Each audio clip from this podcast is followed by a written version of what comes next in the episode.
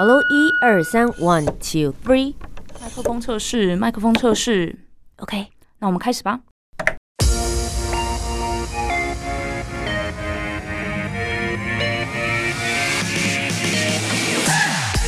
很会说，很会讲，不再是广播主持人的专利。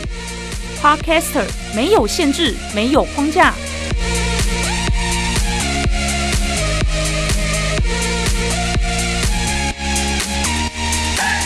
两性、职场、文化、生活，三十分钟，三方观点，奋力激荡。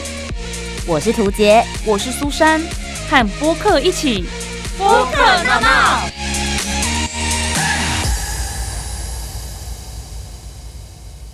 好声音不分平台，和播客一起大闹。欢迎收听播客闹闹，我是涂杰，我是苏珊。哇，今天呢来了一位挑战者，哦，对吧对我的挑战，对他对金钟奖挑战，你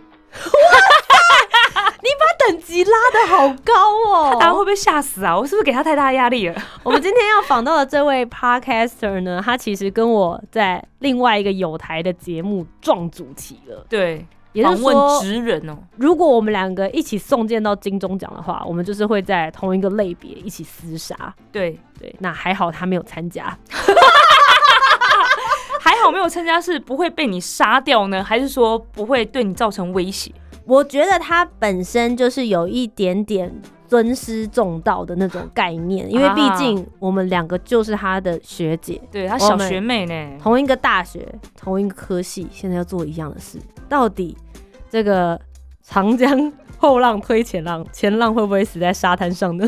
今天我们就一起来听听。播客 VIP，欢迎我们今天的来宾，职业干安内的九 N。嗨嗨，大家好，我是职业干安内的节目主持人九 N。那我是一个超真实的职业访谈 podcaster。真实的意思是，我们很假吗？因为没有，因为我就想说，我今天就是要来跟他下个战帖啊！嗯我本人在另外一个 电台里面的节目也是做职人访谈，你说说你比我真实多多少到哪里去？我我本来没有觉得我自己有多么的真实，但是很多听众的反馈是说：“天哪，我觉得听你的节目好犀利哦！”因为他原本觉得这是一个很官方的职业访谈，是但我里面就会问到很多，比如说：“哎，那请问一下你的薪水多少啊？嗯你的升迁制度怎么样啊？那你有什么建议可以给想要从事这个行业的人？”嗯那有很多职人就说：“呃，不要来。”这样。就是非常非常真实的，嗯对，因为我邀请的来宾几乎都是素人，嗯哼，哦对，所以没有那么多的官方用语，他们就是超真实的回答。那你去哪里找到他们的？其实都是我的朋友，哦哦，OK，嗯，所以就他们不是那种平常就在上节目，或是会讲一些比较冠冕堂皇的话，是是是是，就是真的会告诉你说他实际的生活或者是职业样貌的形态。对那当时为什么会想要做这个 podcast 呢？呃，因为我在上一份工作，我觉得不快乐。然后那时候我就在想说，我要做一个 podcast 骂 之前公司的人，是这样吗？但是我要做一个节目，告诉别人这个工作有多苦，不要来。嗯，没有啦，但是有间接的聊到这个这些问题，这样子。嗯就因为那时候我觉得不快乐，然后我看着我的同事，我觉得他们也不快乐，再看着我的朋友，他们在工作上也不快乐，是所以我就会想说，为什么大家工作都不快乐？嗯，那是为了什么而选择了他们现在的这一份工作？嗯那我就一直想，一直想，到底工作是为了什么？为了钱，为了头衔，还是为了父母？嗯对，然后我就发现我有有一些朋友选择了一些职业，都是因为他们说。我父母说，如果我做这个行业，念这个学校，嗯他们在公司走路会有风，嗯哦对，然后就呃工作工作着，就因为不喜欢嘛，所以压力大，然后就嗯生病了。对，所以我那时候就想说，好，那我要来做一个超真实的职业访谈，嗯让听众不管是什么身份，可能是学生、小孩或者是家长，嗯听到这个可以更认识每一个行业，然后放下原本既定的眼光，然后去做觉得更适合自己的选择。我很好奇，你刚刚有讲到说，就是他们做这个职业，你观察你的同事，觉得他们不快乐，到底选择这个职业是为了什么？你当初选择那个职业是为了什么？我其实当初选择，我现在在选择职业都是有一种，嗯、就是面试的时候，然后老板的理念跟核心，嗯有时候你就会被一句话给感动。嗯。然后就决定天哪，我要为这间公司付出，我就加入了。嗯可是有时候进去会发现，哦，原来都是你知道广告，广告，面试也是广告的一环。是是是，然后进去之后就发现，哦，原来不是这样，嗯。然后就看着大家每天上班就像就是死鱼眼，然后 没有没有动力，没有精神。嗯，那做了这么多集的节目，然后访问各式各样的职人，在哪一集的节目是最多人听，然后大家回馈最多的呢？呃，我的回馈最多的有三个主题，一个是嗯。民俗插画家，嗯哼，然后一个是仙姑，仙姑好姑对，酷然后另外一个是全职妈妈。嗯，对，那时都候蛮女生导向的，民俗插画家是男生，嗯哼，他是我在上一份不快乐的工作的同事，嘿，所以对，那个同事现在还在做，没有，他已经离开，他就当了一个。插画家对。对对对对，嗯然后现在就发现，天哪，他好快乐哦！嗯 对，你可以从跟他谈话的过程中发现我们的不一样，我们的不同，嗯跟以前在工作上认识彼此的不同。然后看他现在的发文啊，他的照片，都觉得他是一个很开心的人。嗯，，对，我觉得仙姑听起来也很想听，对 我也是很好奇。哎、那那仙姑也是你朋友吗？仙姑也是我朋友，哇，那你也真的是认识很多各式各样的人呢。仙姑有点算是我在之前的工作，然后隔壁的办公室的、的伙伴这样子。哎、你们那个办公室到底是 越来越好奇卧虎藏龙哎，对因为我觉得很多人都是，比如说在年轻的时候是为了钱而工作，嗯但是可能到了一定的年纪，你会发现你想要追寻自己喜欢的东西，嗯想要做的事情。那这个仙姑她其实就是她以前是业务，嗯然后一直打拼打拼到她现在四十几岁了，然后她开始投入身心灵，她发现她可以在这个领域上帮助很多人，然后获得她的快乐。嗯对，她是有一个这样转变的过程。这是她的天职啊。对对对，天命。嗯，那今天其实请到九安来到我们的节目当中，刚刚有听到他分享了，然后访问了很多不同的职人跟职业，所以今天我们来探讨的主题其实就跟职业有一点点相关。没错，所谓的职业不分贵贱，到底是不是真的这么一回事呢？就马上进入我们今天的主题。，No No topic，我是今天值班的苏珊，今天要来跟大家聊聊，在你心里职业是否不分贵贱？我自己的看法是职业不分贵贱，因为呢，不是每个职业我都能胜任，我实在是没有资格去评论别人的职业了。不过我印象最深刻的一件事情是在我国中的时候，我有一位老师呢，他可能是想要鼓励大家念书，所以他是用那种比较极端的方式来鼓舞大家。他就说，如果你们不好好念书的话，难道你们以后女生都要去当槟榔西施，男生都要去当清道夫吗？这句话我觉得听起来是有很强烈的歧视性啊，但我相信那个老师就是，他就觉得想要鼓励大家嗯。好好念书这样，所以对他来说，可能职业真的就是有分贵贱，有分等级。但是以我的角度来看的话，我想了一下自身条件，在那个当下哦，国中在当下，不管我有没有好好念书，我都不可能去当槟榔西施，因为我的身材 只会伤害客人的眼睛啊，好不好？所以当下我就突然理解了。我觉得你可以诶，其实身材真的不行，我真的不够辣，好不好？不能当辣妹。好，我理解了，这世界上很多的工作我根本就做不来。然后我人生第二次的体悟是高中的时候打工，就是所谓的那种劳力活，在餐厅里面的那种。我就发现我自己真的非常非常笨手笨脚，我学一项技能学的非常的久，然后还被其他的算是我后辈后来进来的一起打工的人欺负，这样子，他们觉得我笨手笨脚，好慢哦什么之类的。所以如果要我去做那种世俗认为可能社会比较低层的工作，比如说清洁员啊、工人，我也已经认清了，我自己就是没有这体力，我也是笨手笨脚，没有办法帮大家把那个所谓的清洁打扫真的这么干净，而且我连扭开瓶盖都非常的吃力，我在家也不做什么家事，所以我觉得如果我去面试的话，应该会很快就被刷掉。所以不论是我们自己的内在条件、外在条件，或是自己心里内心过不去，因为有些工作可能跟你的道德啊，或者宗教有关什么的，有太多的因素限制我们的职业发展。每个人都有最适合自己的职业，只要是脚踏实地、努力工作赚钱，没有伤害到别人，我觉得什么职业都应该被尊重。图杰怎么想？Hello，大家好，我是图杰。我今天要讲的这个观点呢，可能稍微比较不中听一点，但我相信，如果今天你就是在一个没有其他人，然后没有法律，也没有任何道德约束的状况之下，我相信你可能会跟我今天的论点有或多或少有一样的声音。我理解苏珊刚刚所说的这件事情，就是你只要不伤天害理、脚踏实地、好好的赚钱跟生活的话，什么样的职业都应该要被尊重。这是我从小的教育，我的爸爸妈妈或者社会道德观一直告诉我的事情。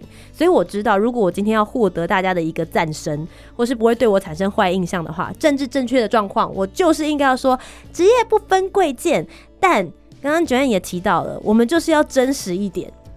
我知道观念正确或者是政治正确，不分贵贱是对的，每一个职业都值得被尊重。可是，come on，大家正视一下社会的现实面，隐藏在社会道德观之下的答案，其实是每个人都有在自己的心中划分职业的等级，你绝对有。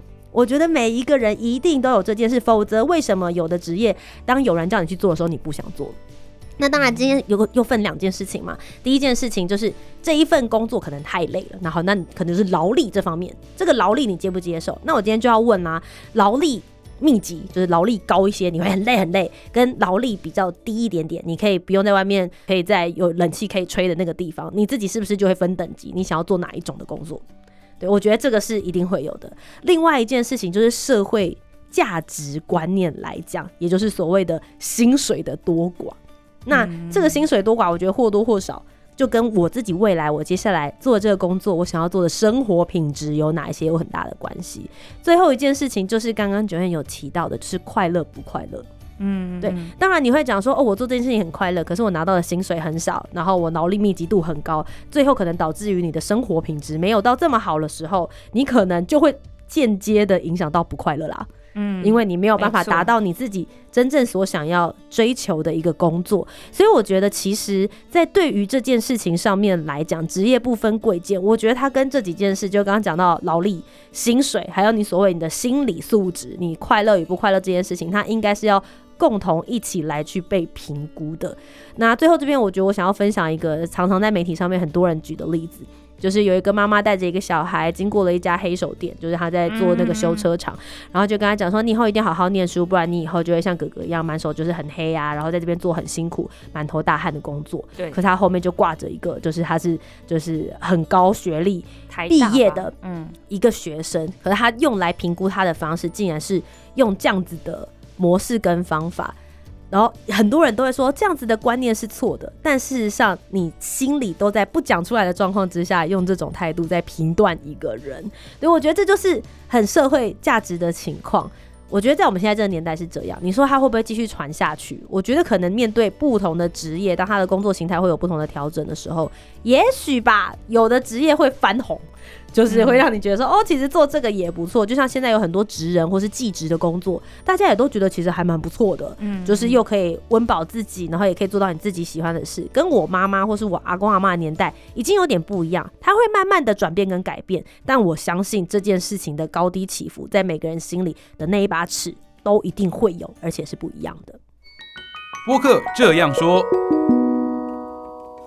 嗨，大家好，我是九 N。职业到底有没有分贵贱？我觉得是没有的。我觉得这可能跟我从小的家庭组成是有关系的。因为我从小到现在，我的爸爸是一个水电工。哦，对，所以对我来说，职业不分贵贱的原因，会是因为我从小就是看着爸爸。做水电工一直这样努力的上来，那对我来说，爸爸是用水电工这份工作来养活我们一家四口的。对，那在我的教育当中。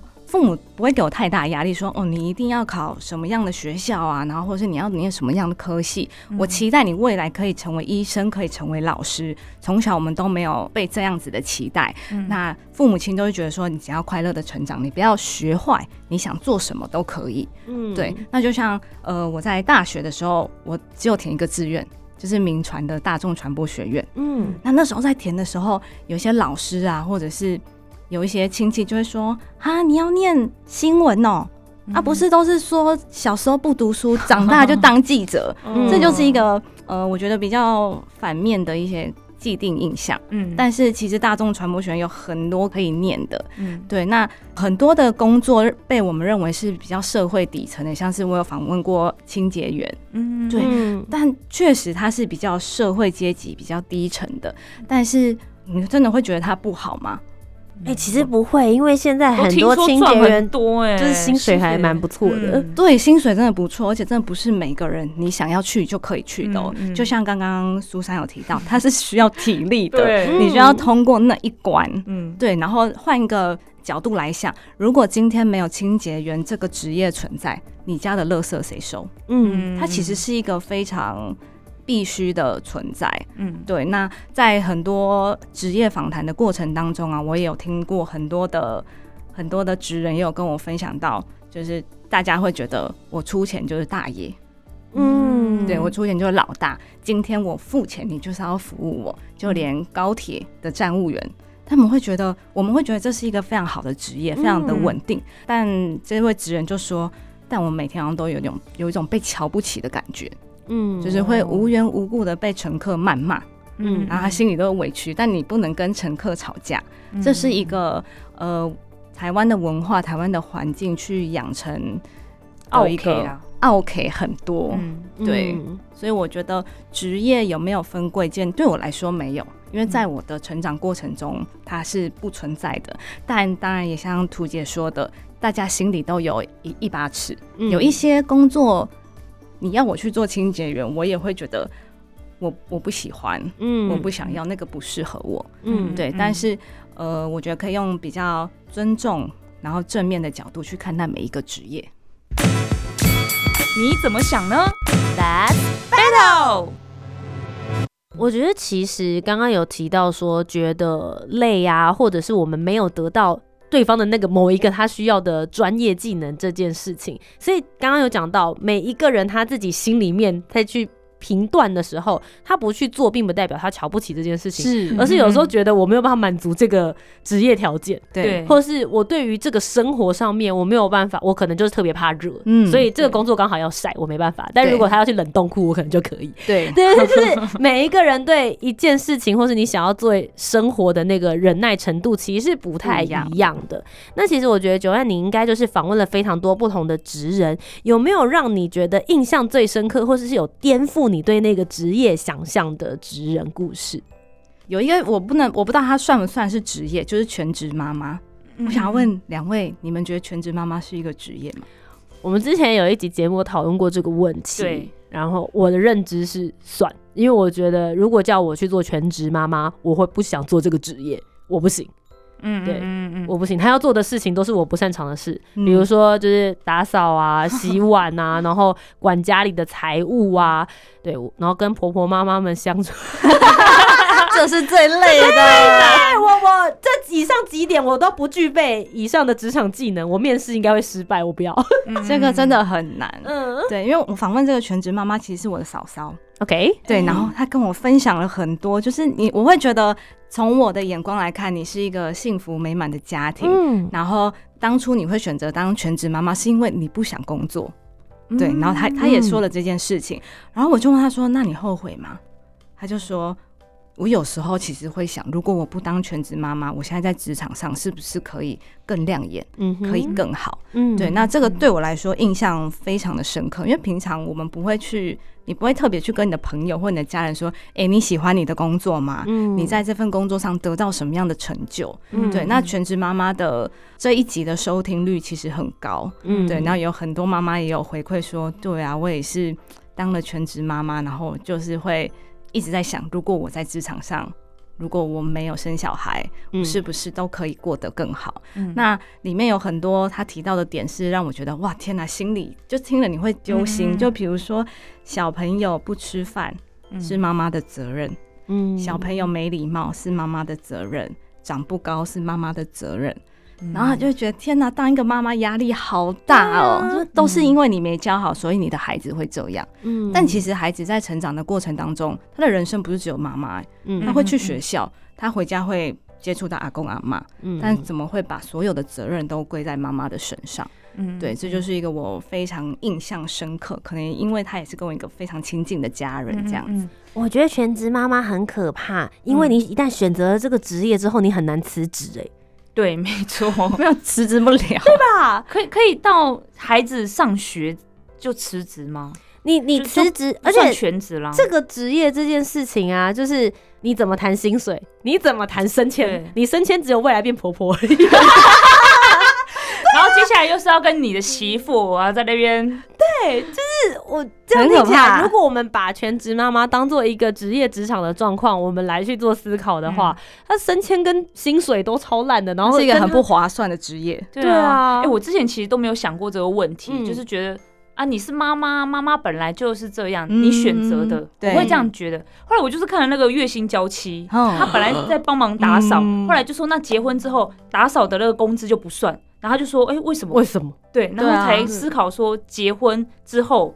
家里的家事这件事情到底要归谁做？然后才想到，哎、真的哎，怎么会结婚之后这些都是归妈妈做？然后还没有薪水，还没有什么。可是我也很好奇一件事情，就是妈妈们当了全职妈妈之后，会怀念以前在职场上很风光的样子。那他们会选择当全职妈妈的原因，就是因为不想工作吗？还是说因为想要照顾小孩，想要自己来带孩子？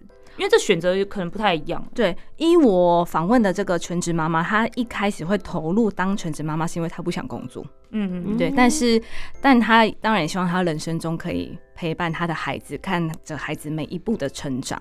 嗯对，所以他的选择是全心待在家里这样。我可以分享一个例子，就是嗯伊森的嫂嫂，嗯就是在家里做全职妈妈。那她选择的原因并不是因为她不想工作，而是其实因为她生了两个小孩，嗯两个小孩的保姆费其实加起来就等同于她去上班的薪水。对，嗯对她有听到。对，那她在外面拼死拼活这么累，然后她又没有办法顾着她的小孩，失去了那段陪小孩时间长大的时间，然后她其实赚来的薪水全部给了保姆，那不如她自己带。嗯他他的概念其实是这样，我相信也有一些家长。可能他也不是说我今天自愿来去做全职妈妈，而是在这样子的权衡之下之后，在家里做全职妈妈，至少那个附加价值，你没有失去跟孩子一起长大的机会。对。嗯但今天他就会遇到下一个问题是，孩子都上小学了，好，那接着他想要返回职场，对。这段中间的落差怎么办？对对我，我觉得确实就是全职妈妈会有这样子的职业空窗期，但她如果告诉别人说我那一段时间，或是在 interview 的时候讲我是在家里带小孩，嗯，其实外面的职场跟企业是不会认同她那一段职业经验的欸。我觉得这件事情也是很现实的。对，因为像呃，我的嫂嫂就有跟我提到，她的小朋友已经去上课了，嗯，她其实有想要返回职场，嗯但是她会害怕。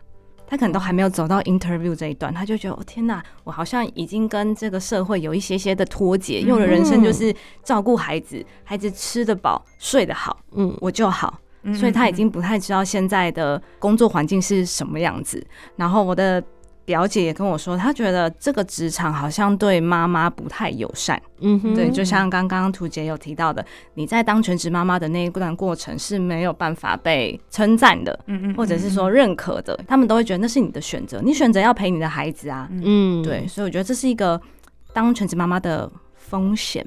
嗯我觉得当全职妈妈的这个职业选择的分岔路口，其实他们就会选择了一个截然不同的未来生活的模式。嗯那我也想要问一下 Joanne，如果你不考虑自己自身的能力跟你自己的这个其他方面的专业能力的话，你会最想要尝试看看跟做的职业会是什么？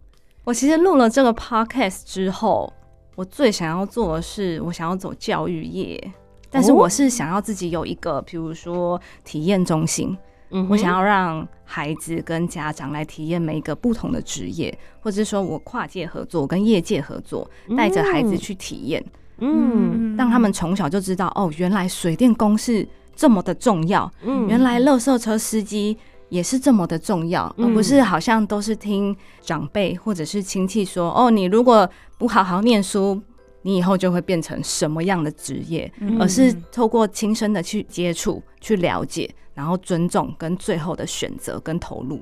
那因为我们刚刚其实都一直有讲到，你觉得你的节目是一个很 real 的节目，嗯然后就会聊到很多像是薪水、薪水啊，对啊，升迁啊，什么之类的。那你觉得一个职业的薪水待遇会影响到社会对这个职业的价值观感吗？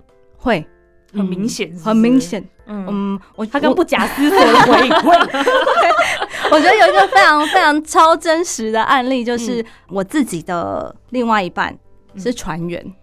哦，对，然后我已经是可以想象可以买好几栋房子了，有这么是不是有这么这这？是呃一般大众的一般大众有接触过船员或知道船员这个工作的人的反应。嗯那一刚开始我们还没有在一起的时候，他就说我是船员，我就觉得哦。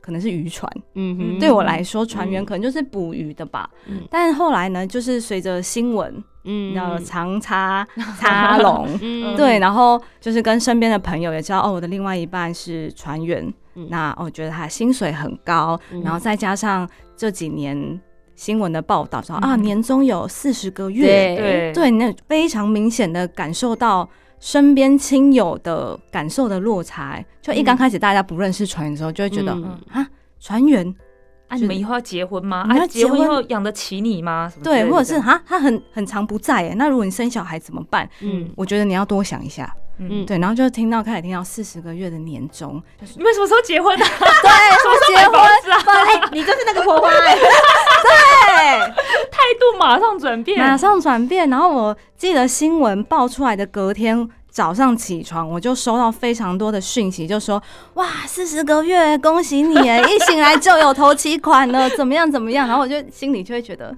嗯，这就是一个薪水上，我觉得亲身体验感受到最大的落差。嗯嗯。嗯，那今天我们三个其实都有分享一些自己的看法，然后其实我们也都有访问过很多不一样职业的人。当然，到底职业不分贵贱这件事情，可能我们自己内心觉得，哦，我不觉得他们有什么贵贱，我都尊重。可是社会氛围可能就是这个样子，嗯，可能你自己觉得，哦，我跟船员交往，哎，没什么问题，和其他人就有很多的想法对，投射在你的身上。说老实，到底关你什么事啊？对啊，对啊，我跟我男朋友相处开心就好啊。关你什么事？我们两个就是这一样嘛，我们行得正坐得端，然后领正常的薪水过我们两个的生活。对啊，嗯，所以我们到底要如何教育我们的下一代，让他们知道职业真的是不分贵贱，而且我们要懂得去尊重每一个职业，而不是在一边你以后不念书就会变成他这样子。嗯，我觉得要从我们这一代开始，嗯要先放下自己对于不同职业的成见，或者是一些刻板印象，然后也学习着尊重。不要让孩子觉得说啊，因为我妈妈说这个职业不好，所以我就先把这个职业给剔除了。我连了解都不想了解，嗯。然后或者是说，我觉得我们也不要在孩子面前说啊，如果你现在不怎么样，你以后就会变成像他这样，你会变槟榔西施，你会变成什么清洁员？对，因为我记得我在选那个大学科系的时候，我其实第一个有选社会系，嗯哼，然后被我那时候的班导就说，你为什么要选社会系？选社会系只能去康世美当员工、欸，去康世美当那个收银员。哦，是这样子吗？我以为社会系是做例例如社工之类的。，对，他就说我们邻居就有一个念社会系的，就是去哦当收银员。你想要当收银员吗？哇，这对，这所以那时候老师不让我填这个系。嗯对，所以我后来就是把我的第一志愿就放在民传的嗯，传播学传播学院。对，所以我觉得要如何教育下一代，其实要从我们这一代开始去学习跟尊重。唯独我们开始做这件事情，我们才有办法影响到周围的人或者是下一代。嗯，嗯，我觉得其实九安的说法，大家如果想说，啊，到底我们从这一代要怎么样子来做开始？我觉得也许只要有听到今天这一集节目的人，就从自己就可以了。对，没你从你自己，然后你会影响你身边的人，或者是如果你有下一代，你告诉他们、教育他们，其实不要把它想得太困难。对，想说好像我们这一代背了多大的责任，其实只要从自己自身开始，没有想象中的这么困难。没错，今天很开心邀请到九 N 来跟我们分享关于这个职业不分贵贱啦，希望大家都可以有所收获。那最后来跟大家宣传一下，如果想要 follow 你的话，可以去哪一个平台呢？呃，其实，在各大的 podcast 平台都可以搜寻到职业干嘛呢？嗯嗯好的，今天非常谢谢九安来到我们的节目当中，谢谢，谢谢。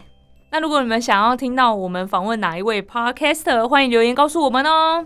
以上就是今天的播播客我是涂杰，我是苏珊我，们下周节目再见，拜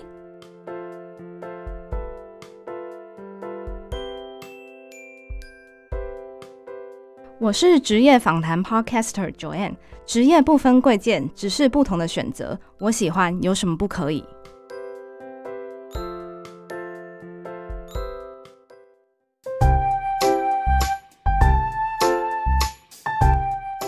听完今天的讨论，如果你有更多不同面向的想法，也欢迎可以来留言告诉我们哦。